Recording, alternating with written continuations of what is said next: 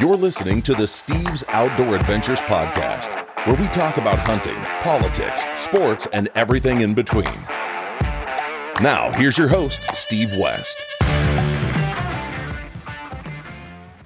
Hey, welcome to episode four of the Steve's Outdoor Adventures podcast. I'm joined here in the studio by Travis Price. Uh, Travis Price is a hunting consultant here at our office for Steve's Outdoor Adventures. And every single day of our lives, we actually talk to hunters like every day. Travis more Like- so like than for me. real. We yeah, actually like talk yeah, we- we actually talk hunting all day long Yeah. to people, hunting, fishing, adventures. No matter where we go, we're always um, you know talking to people about what it is that we do for a living because everyone wants to talk to us about hunting and fishing. And one of the things that we wanted to chat with everybody today, or I guess talk to each other about, was uh, you know spring bear hunting. Right, like it's right around the corner. This is mid March.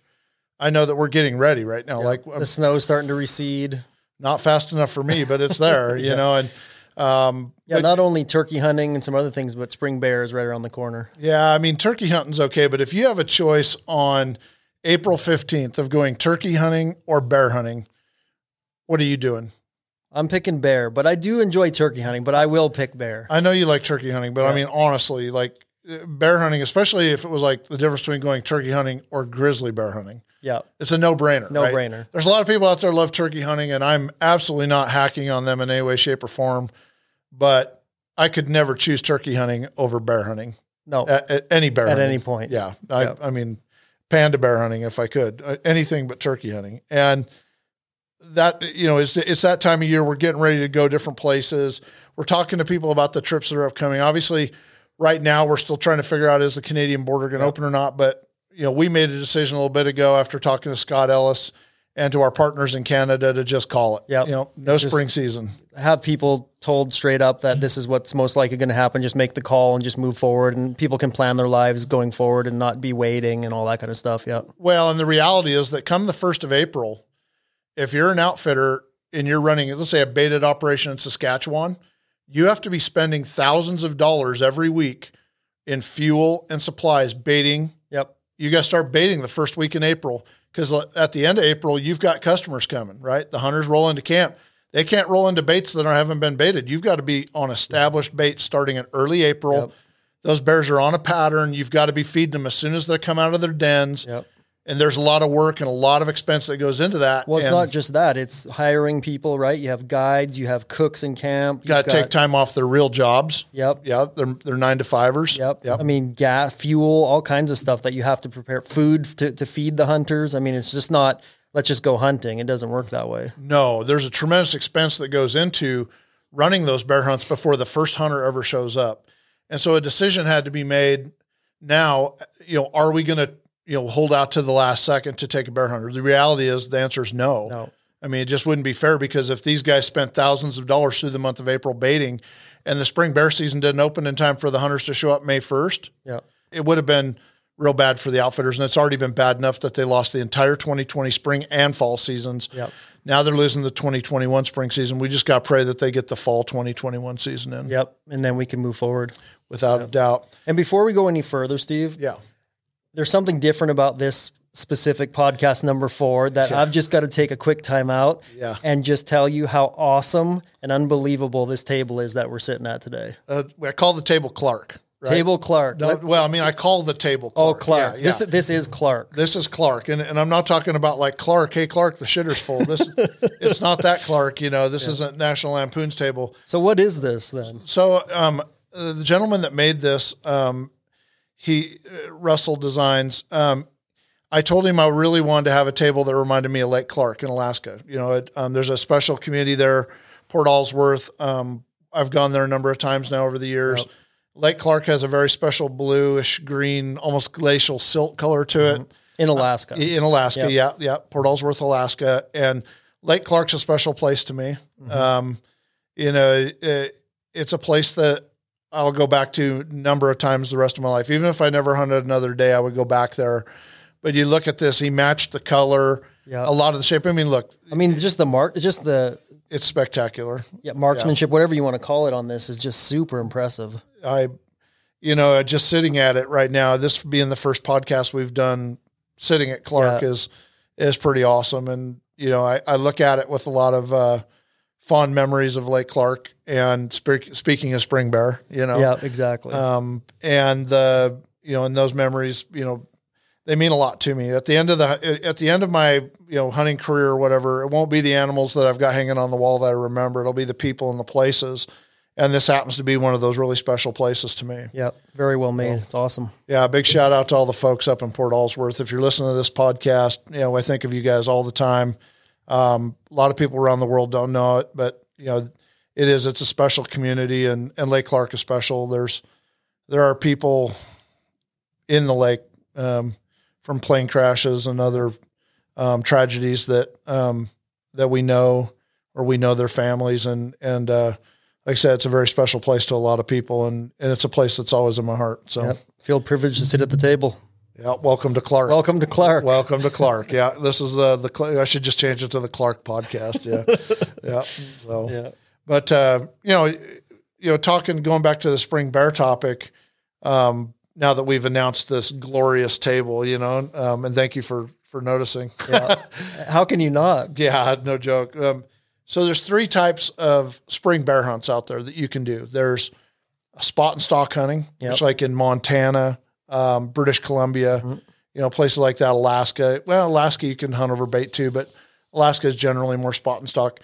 You're typically spotting bears on mountainsides, river bottoms, valleys, you know, Shorelines. wherever they Yeah. might be, right? And then you're stalking them to get within gun range. Um, that's my favorite type of black bear hunting, right? Um, another very popular, in fact, probably the most popular method of hunting black bears is hunting over bait. Yep. Uh, ground blinds or tree stands, ladder stands, or lock-ons, wherever they might be, um, you know, over uh, an attractant. Um, I don't know, gosh, dog food with grease on it. I mean, All kinds of stuff. Pop tarts, Anything sweet. anything sweet, Yeah, Yeah Skittles. a lot of expired groceries go into bait barrels. Um, and then you let the bears, you know, come to you. And for archery hunters, that's definitely the most popular way. But I know a lot of our clients rifle hunt them over bait.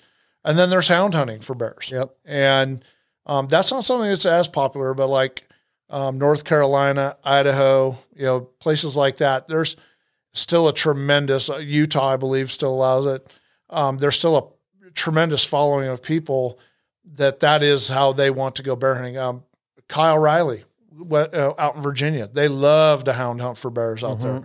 I don't think he'd consider hunting them any other way because I mean, for people that are into dogs and and you know, it's not about putting a bear in a tree and just shooting it. It's about watching the dogs work, Yep. listening to the dogs bay. The it, it's it's something that stays with you. Like I I love to hunt mountain lions and the sound of the dogs hammering away. Yep. You know, There's a it- whole element there that's outside of just the hunting. It's watching the dogs work. And well, whether you're chasing pheasants with a pointer, Yep. or retrieving ducks out of a pond, you know, a Labrador um, or Chesapeake Bay Retriever, or chasing lions with hounds or bears. It's about appreciating the dogs and how much work they put in, and and things like that. So, um, you know, a lot of people think, well, they're just murderous hunters that want to throw a, you know, chase a, a poor little bear or mountain lion up a tree and murder it. No, that isn't it. It's it's about the thrill of the chase, and for every one bear or lion that gets killed in a tree, there's probably five to ten that get let loose Yep. that are just pursued. And you know, it's about the dogs. Um, but you know, so spot and stalk, hunting over bait, and then hound hunting for black bears. Yep. I mean, those are the three ways that we book our clients, and those are the best three ways to hunt bears. And I think just to kind of spin off of that a little bit, in my opinion, you might be asking yourselves if you're watching or listening to the show is, and if you haven't done a black bear hunt before, even if you have, you're kind of thinking, well, what style might I want to do or what style might fit me the best? And when I'm talking to people that call Steve's Outdoor Adventures or call me and, and we're talking about putting together a black bear hunt, um, if it's new to you or if you want it to be more controlled, if you have a limited range weapon, the baited hunts, in my opinion, are definitely a way to go.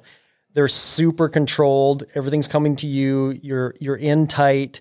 You get to learn a lot, right? Because one of the hardest things, and I'm sure we'll get to it at some point if we're talking about bears today, is is field judging and judging a shooter versus a non-shooter and age and you know boar versus sow. And we'll get into that. But when you're in tight, it's easier to become more educated in making the right decision on what what that would look like when it's right there and it's it's closer and you're not just kind of Yeah. following around the environment and trying to figure it out. Right. Well, there's a whole nother element to that. It's not even just judging the bears.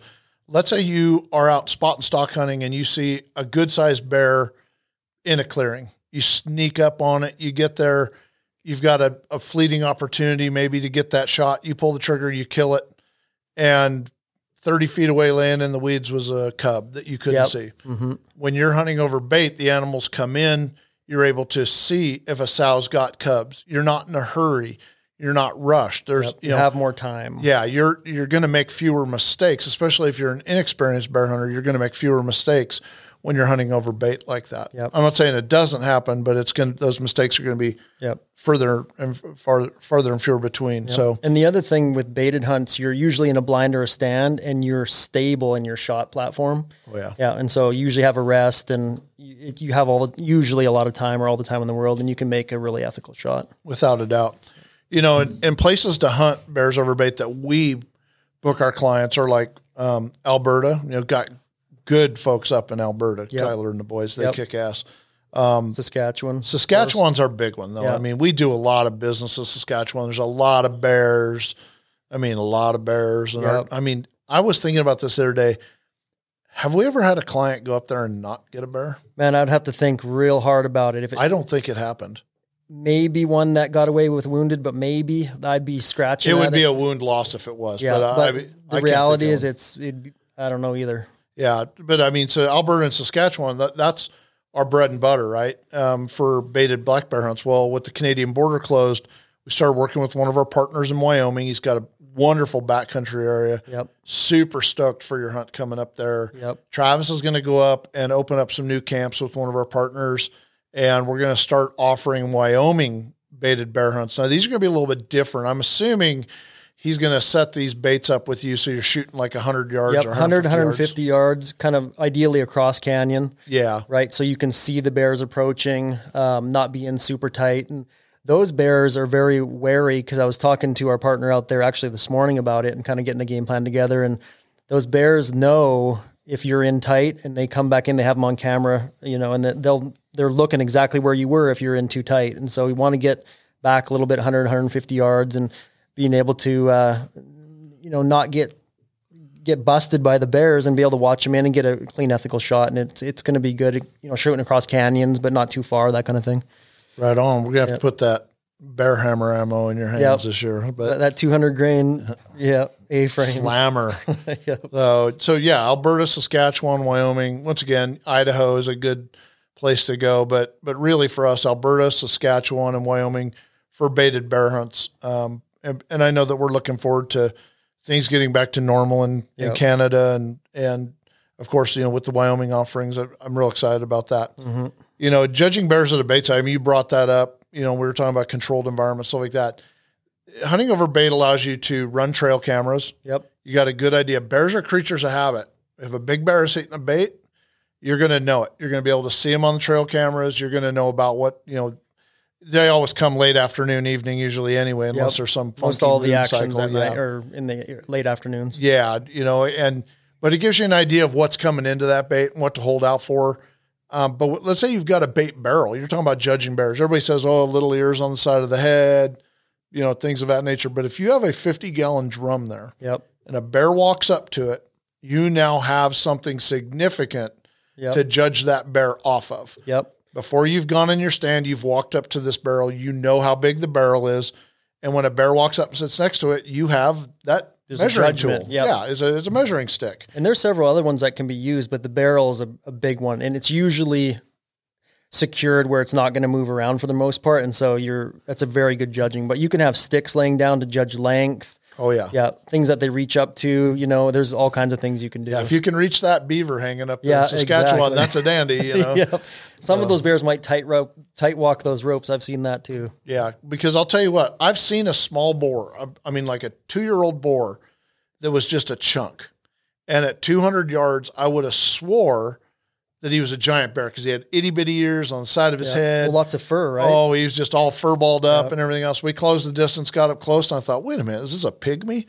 You know, he's just a like like itty bitty. yeah. You know, it's like oh, yeah, I was like, God, thank God we didn't shoot him at 200 yards. I'd have been really disgusted with myself.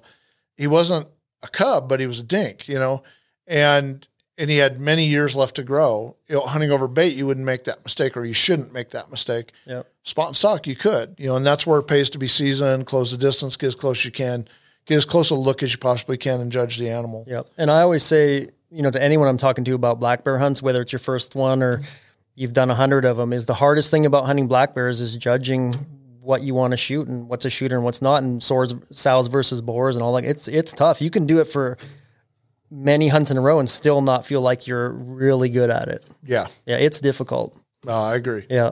I agree. You know, th- you want to talk about some things that to look for, or So whether I'm hunting over bait or if I'm spot and stalk hunting, I'm going to be looking for different things in a bear, right? Yep. Like, but the first thing I always look for, especially in the spring, is hide quality. I want to know if this bear's been rubbing, especially if I'm in late May, early June. A lot of those bears come out of the high country and they're not rubbed, but you need to look at them. Even in April, you need to look at a bear, see if you didn't pop out early and start rubbing. Uh, you know, it doesn't take much to scratch a bunch of hair off a bear. yep, Um, so I look for the rubs. Um, I always look for like that big saggy belly, you know, that big bear kind of feel. And all, as always, you know, little ears on the side of that. Now, I've always said it when a big bear shows up or when you spot a big bear, it's a no brainer. It's a big bear. yep. And if you're trying to make a bear big, he's probably not, Not big as big enough. as you think. Yeah. Yeah, yeah. If, if you're having if you're having to play imaginary things, you know, like looking at a bear going, "Ooh, oh, I think he might be." Uh, if Yeah. you think he might not be big enough, he probably isn't. Yeah. So, um, you know, it's once again hair quality, big old saggy belly, big chest, you know, Yep. and then you know that the little ears on the side of that. The other thing I look for also, um, like females tend to have that little narrow snout, you know, Yep. and the boars have that big, Yep. Big long, you know. I, I first start at the head, you know, looking for a block squared head, you know, shorter muzzle, small ears on the side of its head, like you said. And usually, and it's not, you know, absolute, but usually the bigger boars will have like a crease or like a Y looking crease in the middle of their forehead. The more pronounced that is, usually the bigger the bear, or more more mature it is, and usually more prominent on boars. Shorter legs, you know, that is when you said big belly, that kind of thing. Short legs, is- bellies hide the long legs. The Yeah. long legs just get absorbed in fat rolls. yep. And that fox looking face is definitely more um, sow, the, the fox looking face versus a big blockhead. Um, and then the other thing I look for is actually not a physical characteristic, it's more of like behavior. The bigger boars, when they come in, usually if there's any other bears around, they don't want any part of this big this big daddy coming in. or they'll leave before if they That's start saying. looking. Yeah, they start looking. getting nervous. Yeah. Like Yeah. fuck this, I'm out of here. Like Yeah. no good. no, no, Yeah. They're, And if that happens, you better be paying attention because the big boy's about to come in, or he's like close by and they're just getting nervous. And well, they know when the big ones are around. When Billy Badass is in the neighborhood, yeah, you you know oh, they'll know. They'll tell you that he's out there somewhere. Yeah. kind of happens with deer too. You know, you Yep. see, see that with the deer. Mm-hmm. so yeah, behavior and physical characteristics. The other thing, if you're trophy hunting, and you know, I don't know the exact stats on this, but it's I've been told by a lot of black bear guides, and I know it to be true on several hunts that I've done, that it's one of the harder big game animals in North America to get into the record books, believe it or not. It is Yeah. a 21 inch skull. Yep. I have one out of all the bears I've shot, and that's still amazing. You know, Yep. beat the one in a million odds. I've got one that's big enough to go in the all time book. But yeah, I, I would agree. You know, black bears, mule deer. I mean, you're talking 21 inch skull. If you kill a bear with a 21 inch skull, you've done a one in a million. And and a 20 inch skull is the three year book, the awards book. Yep. And a 20 inch skull, if you ever kill a bear with a 20 inch skull, you've truly done something. Because those, those bears are rare. You know, and when I did that um, northern Alberta hunt a couple years ago on that baited hunt, that was awesome. Um, I took a really nice bear there, and the guide told me word for word, I he was almost guaranteeing that that bear is going to be booked over twenty, right? And ended up being like nineteen and three three eighths. And what happens there is they call them meatheads, right? Yeah. It looks like a giant skull, and but it's not. well, it Could have like a lot of ch- like meat in here, and it just yeah, when Bob good. Milligan and I were talking about that bear, when I shot the grizzly, you know, the big grizz, yep. w- when we made the move on him, we were like, we both knew. Yeah, he you know was- he's big. We knew he was big. Well, the reality was that if he wasn't a meathead, he, we knew he was the Yeah. muzzleloader record, right? He was that big. And and that was a comment we made. And I think I've even got on film when I picked up his head, he goes, as long as he isn't a meathead, you got the record with that one. You knew it. Yeah. Yeah, and no meathead there. There was no meathead. It was a bonehead. Yeah. Well, hey, yeah, we need like to. 21 inch skull, like for a black bear, is really hard to find. Oh yeah, uh, needle in a haystack. Yeah. Hey, we need to take a quick break. We need to hear from our sponsors real quick. When we be coming right back, we're going to keep discussing bear hunting, and uh, we're going to start talking about some guns and you know the weapons that we expect people to be taking on some of these trips and what we suggest for archery equipment and other stuff. So we'll be right back with more from the Steve's Outdoor Adventures podcast. This segment of the Steve's Outdoor Adventures podcast is sponsored by Bergara Rifles, where the people truly make the difference. Hey everybody, we're back here from the short commercial break, and you know you got to hear from those sponsors every now and then. Yep. They're what make this show possible. Back at Clark. yeah, we're back here at Clark, and uh, you know we're talking about bear hunting, and you know we've talked about hunting over bait, hunting spot and stalk, things of that nature, and you know one of the biggest questions I get asked, I got asked this question earlier today by a client, um, what rifle should he take on a hunt? And and he's actually a guy that's uh, going to go on a baited black bear hunt this year. Yep. He's he's booked to go on a baited hunt, and I I just asked him. I said, "What do you own?" You know, that was the first question. He I, he's like, "I have a seven mm 08, I have a 308, I have a 30 six." And I was like, "Well, I would take your 30 out six. Got a little bit more whop to it. You know, it's the most powerful caliber you have." And I would load it with the 200 grain Swift A frames. We actually we call it the bear, Bear hammer. hammer ammo, yeah, yeah. bear hammer. You know, uh, at Pendleton Ammunition, and you know, and he asked me why. I was like, "Well, it's a controlled expansion bullet. It's meant to mushroom and hit hard, and you can blow it through both his shoulders." Yep. you know, on a baited hunt, you're 30 to 50 yards away, probably. I mean, you could set your rifles hunter, hunters up out to 100 yards. It wouldn't matter. He's Yep. That bullet will punch those shoulders, right? It's going to mushroom and kill them. Um, a Barnes TSX, I told him 200 grain Barnes TSX would be good. The 180 grain bullets will get it done, but Yep. if you if you're asking me for the ultimate, I'm going to tell you to go with the 200s and Yep. I hit them agree. hard. Yep. You know, if he'd had a 300 win mag, I'd have probably told him to take 300 win mag. I like when I'm bear hunting, I want horsepower, but more important than that, I want shot placement with a controlled expansion bullet. Yep. If someone tells me they don't own anything bigger than a 270, that's fine. 270 with 150 grain controlled expansion, Mm-hmm. hard hitting bullet, put it through the front shoulders and kill that bear dead, especially over bait. Yep. You know, you're short range. That bear's going to eat all the energy that gun's got. And the reality is, you're one thing I was going to mention earlier of what I like or what's different about hunting, you know, bears in general versus say antlered or, or game with horns is that there's an element that you're you're you you are now hunting another predator, right? And a dangerous and, and really the black bear or grizzly, they're a dangerous game. And so if something goes wrong, it's always kind of in the back of your mind that you could be getting yourself into a problem that you don't want to. And what you're talking about for me is no guides or hunters want to be tracking down, you know, a wounded bear. That's no good. No, no, and and that's why I tell everybody shoot them in the front shoulders. Yep. If you bust their front shoulders, you're probably going to drop them. But if you don't, they're not going to go far. And if they do go back in their ways, they're not going to have their front arms to be swinging. They're going to be broke down. They're going to be far less deadly. They're not going to be able to charge on you as hard. Um, I'm not saying they can't, but you know th- that's the shot placement for me is front shoulders. I love breaking shoulders on bears. The other thing you get with a broken shoulders, you typically get to at least roll them. And I always tell everybody the same thing, whether you're hunting black bears or grizzly bears, pull the trigger, cycle in the next shell, get ready to shoot. Yep. I mean, don't like boom and then like Then, watch in yeah. awe as it runs off. Cycle around, hit him again. Get ready. Yep. Stay in the scope. I just hit him again. Yep. I mean, taxidermists have lots of needles and thread.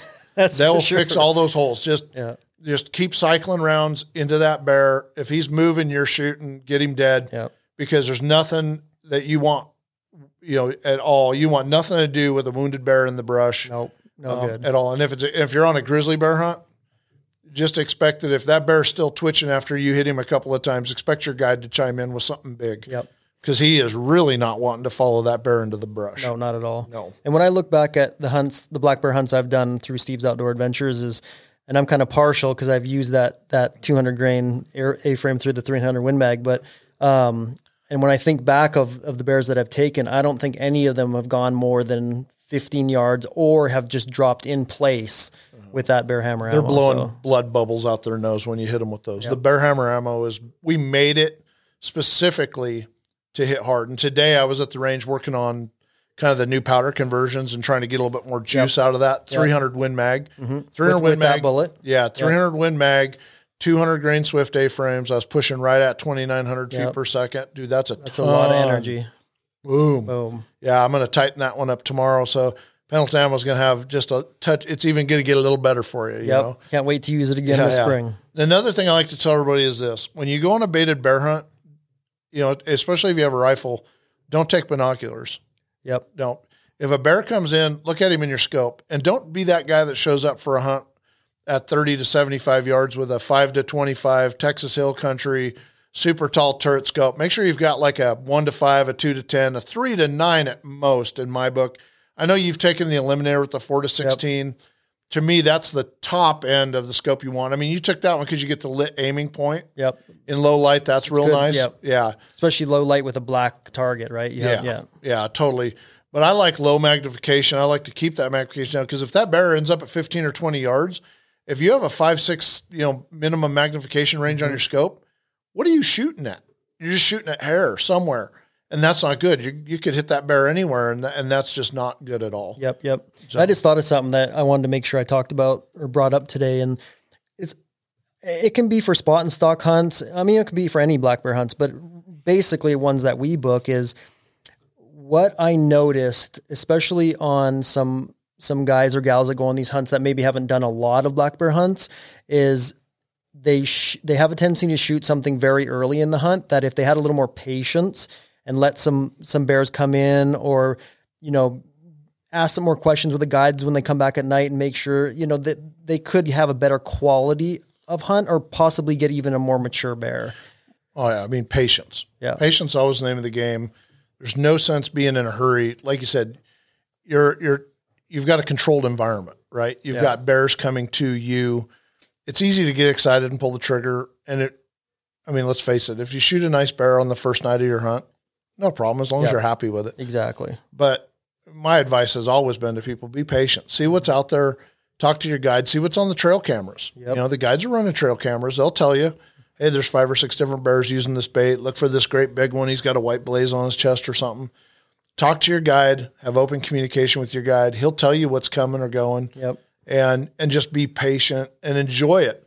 Remember, if you tag something on the first night, you're not going to get to spend two, three, four more nights sitting in there watching bears come in. Yeah. you know, seeing them walk around. You're you're tagged out and done at that point in time. And one Enjoy thing it. that I really enjoy about hunting in general is just the connection to nature. And on these hunts, as you're talking or I'm thinking, one thing that just keeps coming back to me is and I don't want to use the word entertainment because it's it, that's devaluing what's your what's happening there because it's No, much but it is entertaining to watch those bears come in and roll around. And, yeah, and just their behavior and what you witness. I remember, you know, Raymond, uh, one of our camera guys, and I are in a baited hunt in Saskatchewan, and and after it, he he looks at me and goes, "We have like National Geographic footage for like hours." Yeah. I mean, just what we were witnessing from cubs to fights to stealing food or just like cra- like it's so cool what you get to connect, you know, through nature with nature on watching what these bears behave like. It's awesome. Have you had a bear come up the tree with you yet? I have. Yeah, It's pretty interesting. Yeah, that's. I mean, that's just it. You get to, like you say, connect with nature. But once again, on the first night of the hunt, if you shoot a bear, it's just a good bear. You know, then Yep. you're not out there to have a bear climb up a tree with you, And or experience more stuff. yeah, or Yep. come up and peek through the side of your ground blind or whatever it might be. You know, I mean, it's a it's a great opportunity to get close to wildlife and and connect with the animals, and um, you know, and to me, that's a big part of the hunt I agree. you know, we have a lot of clients also that archery hunt and over bait. That is, you know, the the number one. I would say. I mean, we have some spot and stalk archery guys, but the reality is, is that a lot of hunters now want to take their archery equipment north. It's easier to travel into Canada with archery equipment. You have to get a gun permit and all that stuff. Um, you know, one of the things I like to talk to people about is what they're taking for equipment. You know, a bear hide is thick. A bear has bigger muscle structure and their bone mass is bigger and things of that nature.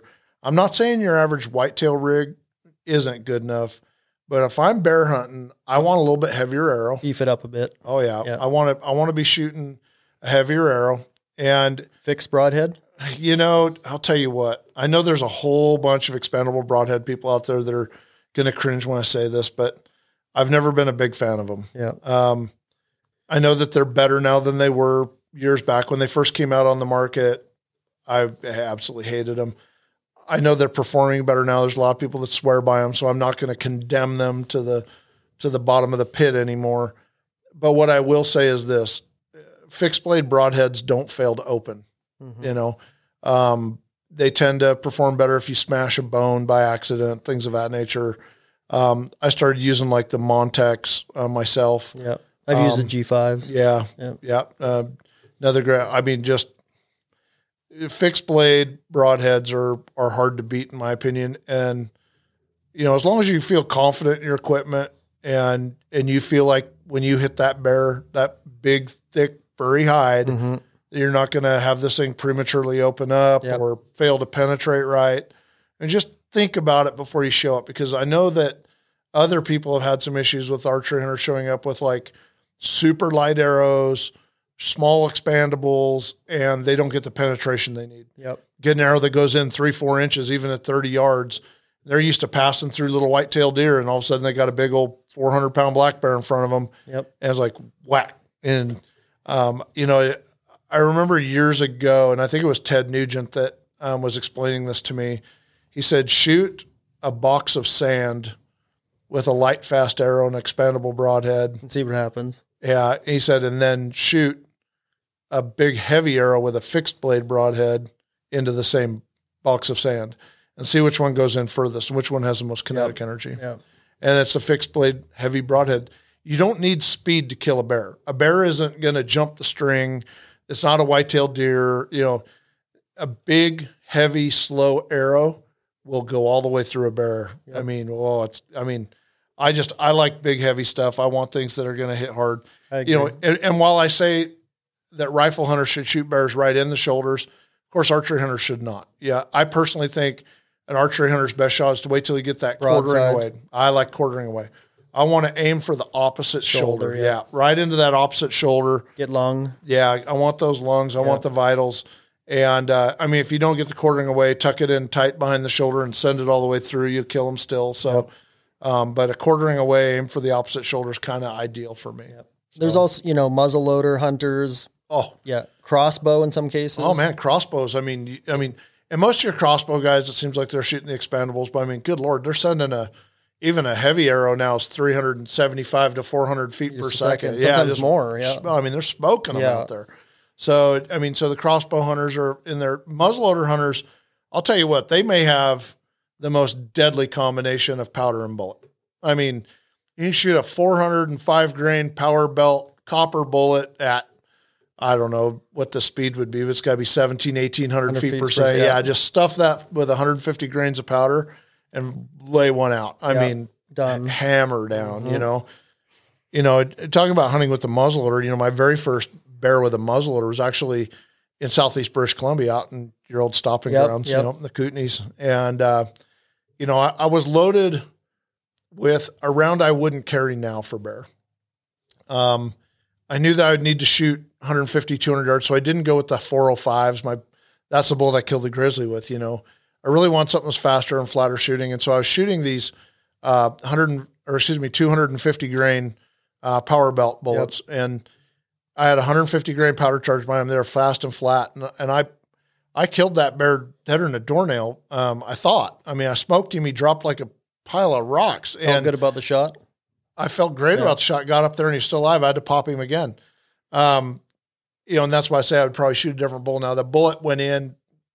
He was dead for all intents and purposes, but I think the 270 grain uh, platinum bullet is a better bullet than the the one that I was shooting. Shooting then, yeah. Yeah, which was the AeroLite. I AeroLite's a great deer bullet, but the platinum is a better bear bullet for sure. Um, in you know, in hunting for spot and stalk, you know, which we'll get into after this next break, uh, you want to have faster and flatter shooting. So with muzzleloaders, I'm always cautious as to what I'm advising someone to take. If you're hunting over bait 405s, love those 405s, big heavies. And if you're hunting spot and stalk, I think the 270 grain AeroLites with a nice big powder charge and flatter shooting. So, Yep. Cool. well, now that we've covered bows and muzzleloaders and rifles, Crossbows yeah, and of- crossbows, it works. Bear hammer ammo. you know, bear hammer. You know, don't forget the slingshot. Um, You know, we definitely need to take another break. Uh, we got to hear from another one of our sponsors. When we come back from this break, we're going to talk about spot and stalk hunting and the different places that we've experienced some of the best spot and stalk hunting in North America. This segment of the Steve's Outdoor Adventures podcast is sponsored by Burris Optics. Find what matters.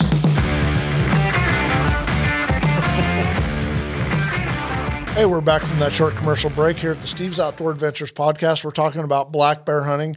So far, we've talked about hunting over bait. Uh, we've talked about all the different styles of hunting. We've talked about the weapons that we use and the weapons that we recommend that our clients use. Judge, judging bears. Yeah, talked about. judging bears, you know, but, but now we need to talk about spot and stalk hunting. Now, this is my personal wheelhouse, right? This is my favorite. I don't have the patience to ever bait, but I love to spot and stalk hunt. And, you know, for black bears, we're hunting spot and stalk in Alaska uh, and British Columbia. Columbia, yeah. That's that. We have other places we can hunt, you know, by spot and stalk, but the reality is those are the two biggies. Yep. Now you're getting into big coastal bears mm-hmm. or the coastal mountain ranges. Some of the biggest bears in North America are taken out of British Columbia. Yeah, big genetics. Yeah. good food food sources. Oh, well, especially like coastal Alaska, coastal British Columbia, they're eating salmon in the summer and fall. You know, and these are things that contribute to big damn bears, right? Yep. And you know, there's different ways to hunt by spot and stalk. Let's start with Alaska.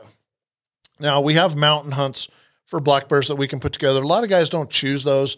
Typically, if someone hunts a black bear in Alaska, they're on a grizzly hunt in the spring or fall and they happen upon a black bear and they have a tag. just an for it. extra tag in their pocket kind of thing. Yep. Totally. It's not that I wouldn't recommend doing them. They're just not for everybody. But when you go, and, and only that's because you don't have big black bear densities in places. You know, um, there's places you can hunt over bait in coastal regions, and you're going to see a lot of bears. But my favorite way to hunt in Alaska is by boat. Take the boat out, get offshore, um, anchor up. You can glass miles of shoreline, jump in skiffs, cruise the shorelines, look for lots of bears. Yep. in the springtime the bears come to shore right? The back in the timber the grass hasn't greened up yet. The sun hasn't got in there and they're eating grass. They're they're eating what like i don't know we've always called it sedge grass. But they also walk the shorelines rolling rocks. There's little crab that live underneath the rocks there's dead fish that wash up on shore Bugs, all kind of stuff. Oh man, Yeah. all- yeah. But I mean, when you look at like a, a, a coastline in Alaska, it's a smorgasbord of dead shit rolling Yep. up on shore all the time. And bears love to eat it. Like they'll lick it, they'll get maggots off of something. I mean, scavengers, right? that bears are disgusting animals, but anyway, they have a very open palate. And uh, you know, so when you're talking about black bear hunting uh, in coastal Alaska, if, to me, we're talking about going out on the boat because you see a lot of bears. You're generally going to be successful Yep. we do some archery, but for the most part, most guys are going with the rifle. Yep. Um, these are bears that have big fat rolls on them. I mean, I really like a 30 caliber bigger bullet on those bears. I Um, think what's really special about that specific hunt is you also get the maritime experience as well as the black bear hunting, right? There could be some fishing opportunities. So you have this beautiful scenery. You're in Alaska, you're you're on a boat. Oh yeah. It's really cool. well, you're going to see killer whales and Yeah. humpies and you're going to see, you know, sea Seals, lions yeah. and everything out there. I mean, the, the maritime experience is far more than what you're hunting. Uh, it's, it's just a lot more than what you're hunting. It, it's a, it's an all around experience. And, you know, and, and on a spring trip, you might get uh, to come home with a 50 pound box of halibut and some other bottom fish. Uh, you might get uh, to come home with a, a seven foot black bear. Uh, you might get a Boone and Crockett skull up there. It's going to be more the closer you get to coastal areas. Typically, the bigger the skulls are going to be just genetically. Yep. Um, but yeah, you get that all around experience. When we talk about hunting big bears, I, I mean, to me, I mean, and I know that we have a, a special client named Susan in North Carolina. that Yeah. Swears to God the biggest black bears in North America are in North Carolina, and I'm going to find out this year. Is I'm going to go out there and do a hunt, and we're going to film it and bring it to the Steve's Outdoor Adventure television series, and I'll be able to report back on this podcast when I get back if the biggest bears in North America are really in North Carolina. But coastal British Columbia, at one time, I always thought the Queen Charlottes were the best. I mean, I killed a tank of a bear in the Charlottes. Yep. Um, Which is now called something else, I believe. Haida Gwaii. Yep. Yep. And there's no hunting there now. The Yep. the Haida bought the hunting concession on the Queen Charlottes and Shut they, it down. Yep. they no longer bear hunt there, which to me is stupid, but I guess that's their sacred thing. Yep. Whatever spins their wheel. But when you go to the coastal area, we book a lot of hunters to coastal BC, cruising logging roads. Oh man. And one thing I get a lot of feedback from clients that do that is the amount of ground they cover, which translates into the number of bears they see, is can of be a lot. Yeah. Yeah, a lot of bears to be, unless it's a super hot spring where you've got daytime highs in the 80s, the 85s, you know, as long as you've got your standard, you know, 50, 60 degree spring days, your evenings are spent looking at a ton of bears. Yep. Yeah. And you can be selective, like we talked earlier about. the know, guides are well. That's the difference. When you're sitting over bait, you're alone.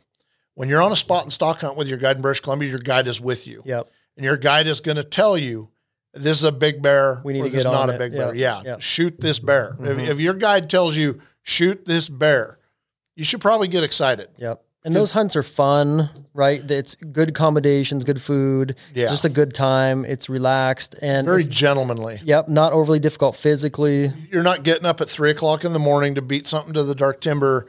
You're literally waking up mid morning because you're getting in at eleven. You're eating eleven to midnight and going to bed. I mean, you're sleeping till nine or ten o'clock and rolling out, eating some lunch, whatever. You know, you're just relaxing and enjoying yourself, and then you're going out for the evening hunt. It's a very gentlemanly type. I'm not saying it's not out there for the the ladies. You Yeah. know, it's always been that that style of hunt, those gentleman style hunt. So. Um, But yeah, your impact. your schedule will completely change on black bear hunts. Oh, yeah. you're up late, and if you like in skinning sheds or if you kill a bear, you, it's not uncommon to be up until two a.m. and then you're sleeping until ten in the morning. And Oh yeah. the guides the guides really have it rough. yeah, Yeah, big time. And um, I've been. I remember one time I woke up and a guide in British Columbia by the name of Blair. I went out to this. I just happened to look out there. It was like one or two o'clock in the morning. He was out there salting hides. You know, he's busting his butt in the middle of the night. You know, to get these hides salted to preserve the trophies. Yeah. And, um, but yeah, the coastal BC to me, coastal BC is probably our best trophy bear hunt right now. yep, And it's not, I mean, that one year we averaged seven foot bears and we take a, f- every year, knock on Clark. Clark on Clark, we get four or five 20 inch skulls a year. Yep, I mean, it's that, that is the big skull area for us. Yep, yep. So, um, you know, and it's a hunt anybody can enjoy. Realistically, both the boat based hunt in Alaska and the, and the vehicle based coastal hunt in British Columbia are both hunts that anyone of any physical capabilities can enjoy. yep, yep. I agree. I, believe that. There's also the the the horseback wilderness, you know, backcountry style two spot and stalk. Yeah. That's really really fun. If you want that ultimate adventure and challenge yourself a little more physically and get that horseback experience and beautiful terrain, we also offer those. You know, that trip when I filmed that with Rick Kruger and I talked about that in our podcast, Rick had never got a bear before. And then we, when he got that bear, that, I mean, there's only some areas where you can do that hunt reliably. That area's got a lot of bears. Yep. They get those slides in the spring. And Yep. I, I've always enjoyed that hunt. So yeah, definitely. I mean, if you're an adventure hunter, if you're someone who wants to go out and experience kick ass, you know, beautiful Traditional, terrain. Yeah, yeah. traditional backcountry hunting experience. I mean, and, and I'm glad you brought that up because that had slipped my mind, and and I'm ashamed that it did because that is a spectacular place to go bear hunting Yep. and a great way to just be out there connecting with nature. You're going to see grizzlies and eagles Yep. and elk and moose and. And I, mean, tell people when I talk to them about this hunt that call in, I tell them it's worth the price of admission just to go do the hunt, even if you don't kill a bear. It's that much of a cool experience. Oh yeah, Yeah. without a doubt. Yeah. So, you know, one last thing I really wanted to chat about, especially in the spot and stalk arena, is, you know, most of our spot and stalk hunters are going to be rifle hunters. Yep. They're because you've got to be prepared to shoot one, two, maybe even 300 yards. I mean, we've had guys shoot bears at longer distances, like up in BC. I'm a big fan of, you know, once again, always controlled expansion bullets. Um, but I get asked a lot, like, what's the favorite caliber to take? I mean, and the reality is that your standard 30 six will get it done. Yep. 300 Win Mag's my favorite. I agree. I'm getting pretty hot on this 300 PRC. Um, that's fast, flat, and heavy. A seven mag will get it done Yep. On black bears, no doubt about it.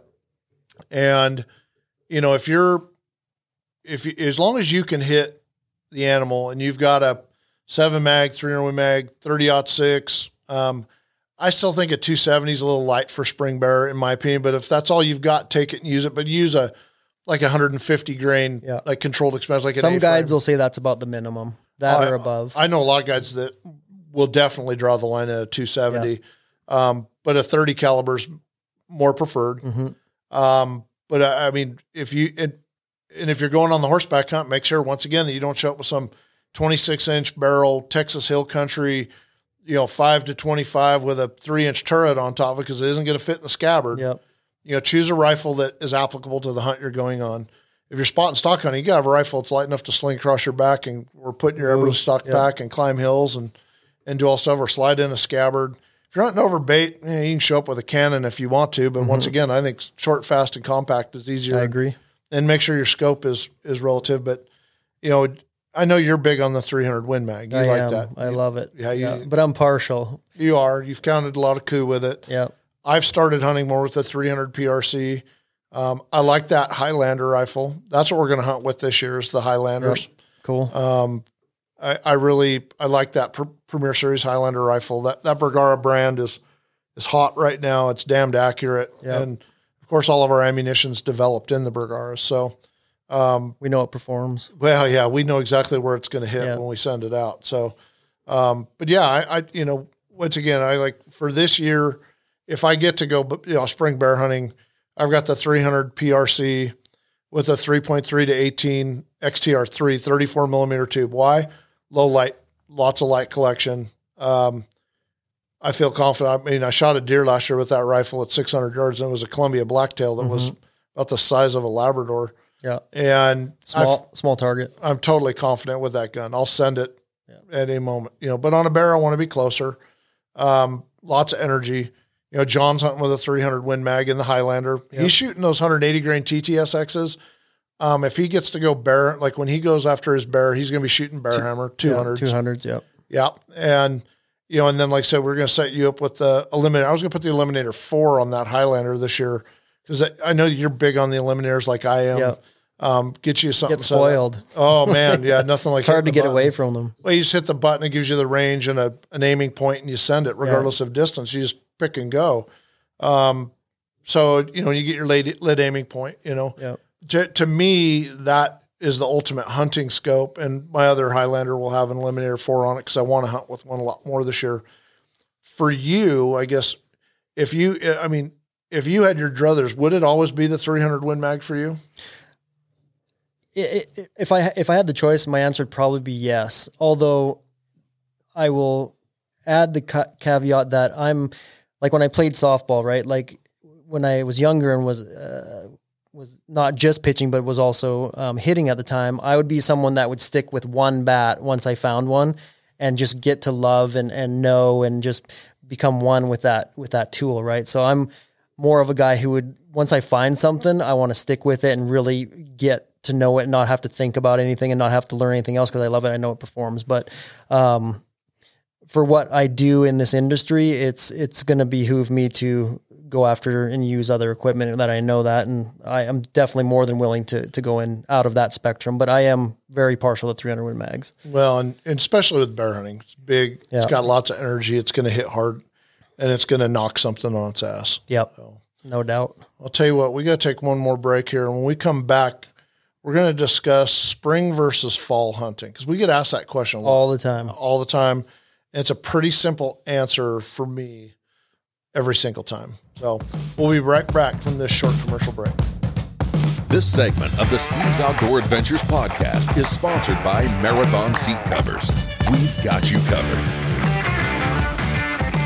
All right, we're back here at Steve's Outdoor Adventures podcast. We're talking about black bear hunting. We've covered a lot of the topics and questions that we get asked at Steve's Outdoor Adventures all the time. And to wrap the show up, there's a couple of big questions that we get asked that we save for last. And the first and foremost question that always comes to mind for me is everybody wants to know should they hunt the spring or the fall? Oh, yep, Yeah. And my answer every single time is this hunt the damn spring. yep, The bears are more active then. Big bears are nocturnal in the fall. They're nocturnal enough in the spring, yep. but in the fall they're super nocturnal. Unless you're on a salmon stream hunt in Alaska, the fall hunts are not worth doing to me. I, I, I I'm not booking people on baited bear hunts in the fall because you've got natural food sources, you've got acorns, berries, and all that other stuff. What I was just going to say is bears are always in search of food. I mean, that's just what they do. yeah, And so when they come out of hibernation in some places, they're they're just a little bit easier to track and pattern and understand when they're going to certain food sources. Without and I doubt. think it's more narrow and they're more focused in the spring. And it's just easier to it's a lot. Well, and once again, big boars, the ones that hunters are targeting, are more active in the springtime. Yep. They're you're you're gonna cooler weather. yeah. I mean, it just no matter what, you're always gonna. And then the response back from everybody is is yeah, but aren't they bigger in the fall? Yeah. They're heavier. Yeah, they just got belly fat. That's Yeah. it. They're they've just got belly fat. It doesn't make them a bigger bear, Mhm. in my opinion. Their skull isn't any bigger. Yep. Um, you know, one thing about the fall, you know, early spring and any time in the fall, you've always got a full coat, right? You don't have the rubs and stuff like that. So if there was one upside, but but really, there's a reason why 99.9% of the time we push people to book their fall hunts is exactly, or excuse me, spring hunts is exactly that. The fall hunts are just not nearly as successful. The bear hunting is you're going to kill more immature bears because they're less nocturnal. Yep. You're going to kill a lot fewer bigger boars because they are moving primarily at night. And here's the other thing: it gives you something to do during the off season, which is the spring. Right? Why would you mess with your yeah, antler? why game put them season? together if you if you don't, Don't have to? mess with elk season. Yeah, That's all I've got to say. Now, if you can buy a black bear tag while you're on an elk hunt Yeah. or a moose hunt or something else, awesome. Yep. Hunt them in, incidental to something else.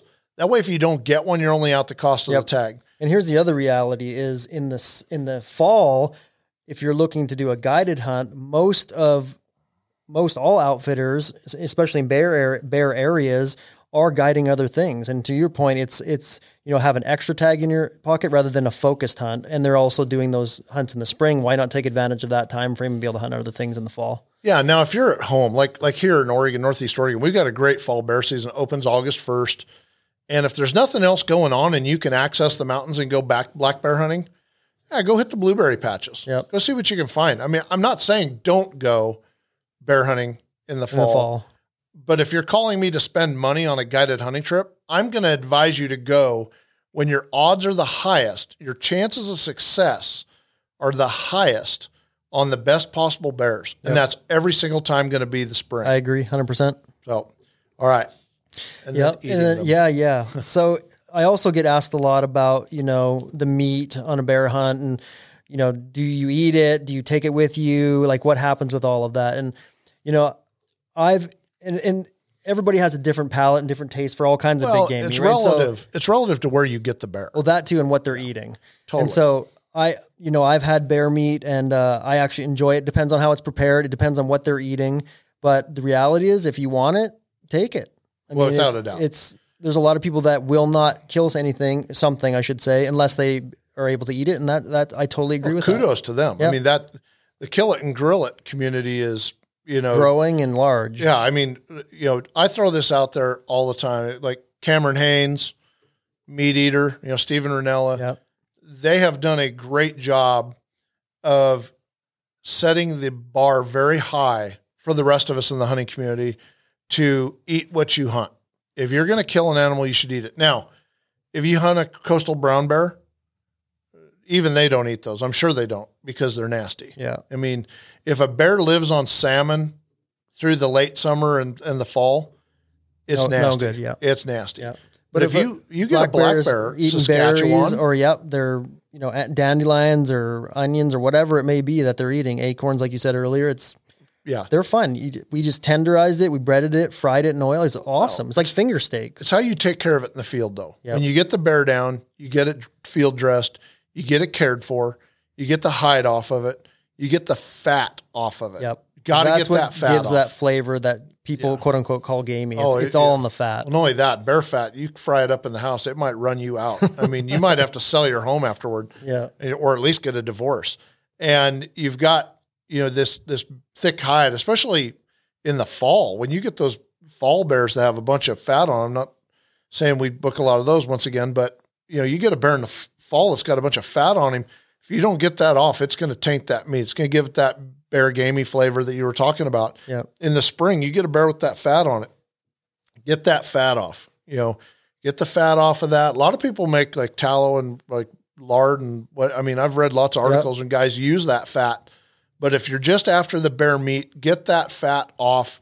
After you skin it, get the fat off of that bear, make your steaks, make your Yep. burgers and stuff like that. Because honestly, it really is good meat if you shoot it in the right places. Yep. You know, get a mountain bear, get an interior bear, bear that's never seen salmon. It's probably going to be delicious. I know a lot of people out there that compare it to you know, like a just a slightly gamier version of beef. Beef, I was going to say Yeah, the same thing. Yeah. The other thing I get asked a lot about is, especially on Canada hunts, even though the border's closed, is, you know, how do I get a weapon across the border? Or how do I get the meat back or the hide in the skull? And the reality is, it's very simple, provided that you're prepared. Right? There's just a few forms you have to have, um, and just follow a few rules, and you don't have any legal issues in your current country. It's not a problem. Yeah, traveling with a gun is a lot easier than people think. Yeah. And no, you're not going to just land in Canada, get your bag, and walk in. You're, you're going to have to go through it. Customs. Oh, 15 to 20 minutes, 30 minutes. I mean, that's why we book people's flights and give them two hours when they land there. Yep. But you just go through the process. Be Yep. prepared, like you're saying. There's Be a prepared. Canadian form you fill out in triplicate, have it ready to go. Yeah. Right, it's that straightforward. You pay 25 bucks if it still is for your to bring your rifle in. Then you have a U.S. form. 4457, so you can bring it home. And, Yeah. and if you want to bring your bear hide back with you, your bear skull, there's some paperwork you have Yep, to do. you just declare it, and there's Meat, same Yep. thing. There's no- you don't pay anything. You just they come out and check, make sure that you have what you say you have is what you have, and they check your license and your tags, and you're on your way. It's really easy. It truly is. You know, bear hunting is something that has always been a big part of Steve's Outdoor Adventures, whether it be the television series or our bookings.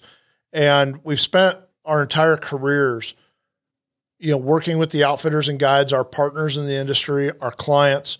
Um, it's it's probably one of the most successful Overall, portions of our business. Yeah, agree. it just seems like ninety nine point nine percent of our clients get their bears Yep. uh, because we're very selective about when and where our clients go hunting. And it's an opportunity to get in the field in the spring uh, at a time when you're not going to be, you know, wishing you were elk hunting instead. Uh, you've probably got cabin fever by the time you get to May or June, and it's time to get in the field. And for me personally, it's it, it is a a place that I can go, and I say a place because it doesn't matter where it is. If I'm bear hunting in the spring, it's someplace that I can go and get in the field, you know, smell the dandelions, breathe fresh air, not be in the office for a week, and truly enjoy myself and get a chance to hunt an animal that is a lot warier than people think, and test my wits with them, climb the mountains, hike the shorelines, whatever it might be. But I'm not in in the house. I'm not sitting around wishing it was hunt, fall hunting season. It's it's the time to get in the field. Yeah. Uh, So Yeah. I, I I urge everyone to get out there and experience. It. I agree it. completely. And if you have any questions, you know, give me or Steve a call and we'll answer them for you. But for me, it's like I said earlier in the podcast, it's that connection to nature and being a part of and witnessing their behavior as an animal.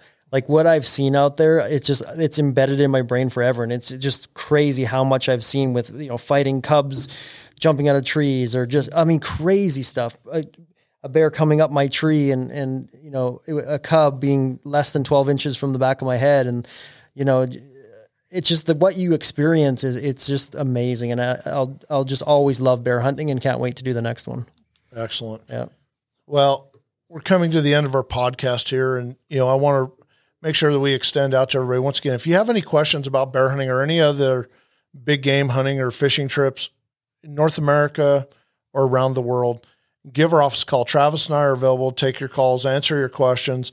You can reach us at 1 800 303 1304, or you can go to the website, steveshunts.com, and you can get a lot of information there.